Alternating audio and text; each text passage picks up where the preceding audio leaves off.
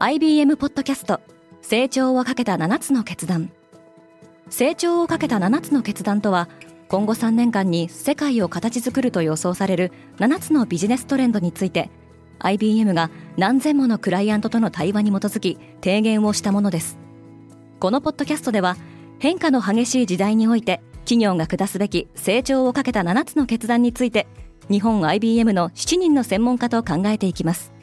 今お聞きのリスニングサービスにてぜひフォローボタンからフォローをお願いします。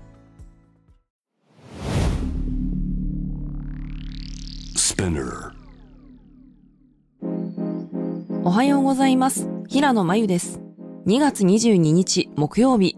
世界で今起きていること。アップルのアプリ内課金をめぐる問題が次々と起きていますこのポッドキャストデイリーブリーフでは、世界で今まさに報じられた最新のニュースをいち早く声でお届けします。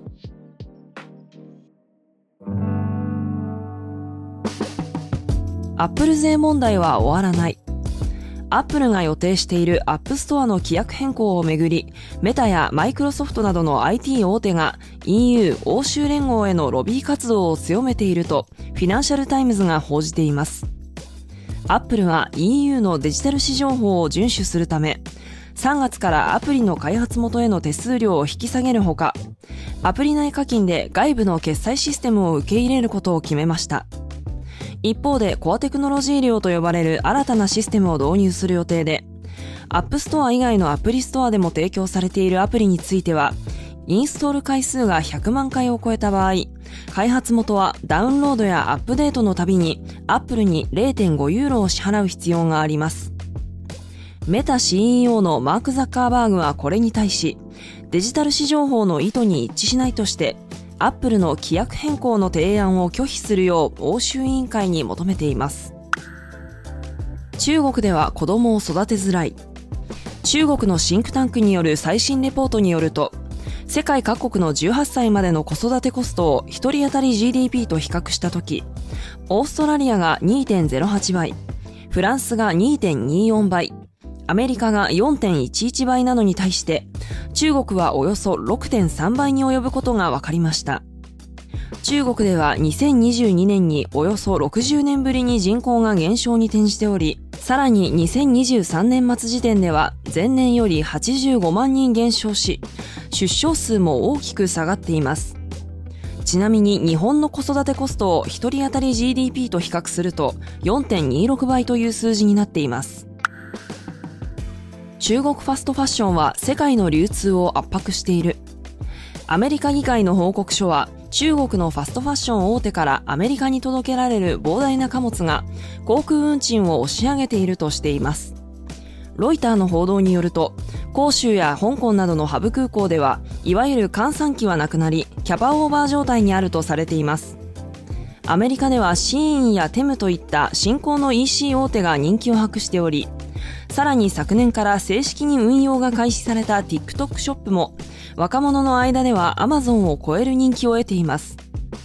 これらのサイトで購入された商品の大半が中国の工場から直接買い物客に空輸されています。アメリカで労働運動が盛り上がっている。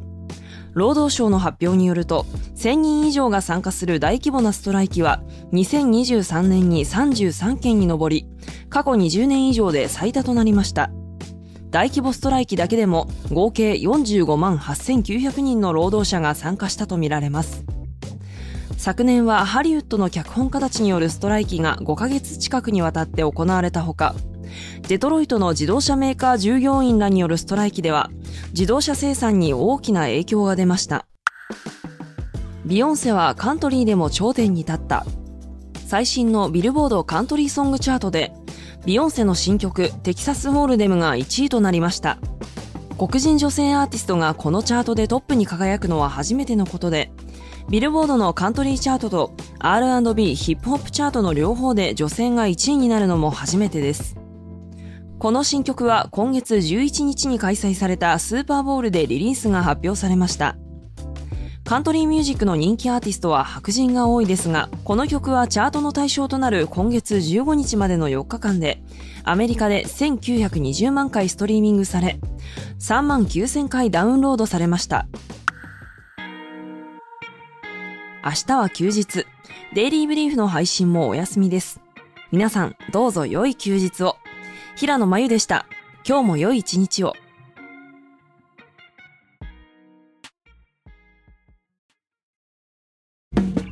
リスナーの皆様より多くのリクエストをいただいている話題のニュースを深掘りしたエピソードを週末の有料版で配信中です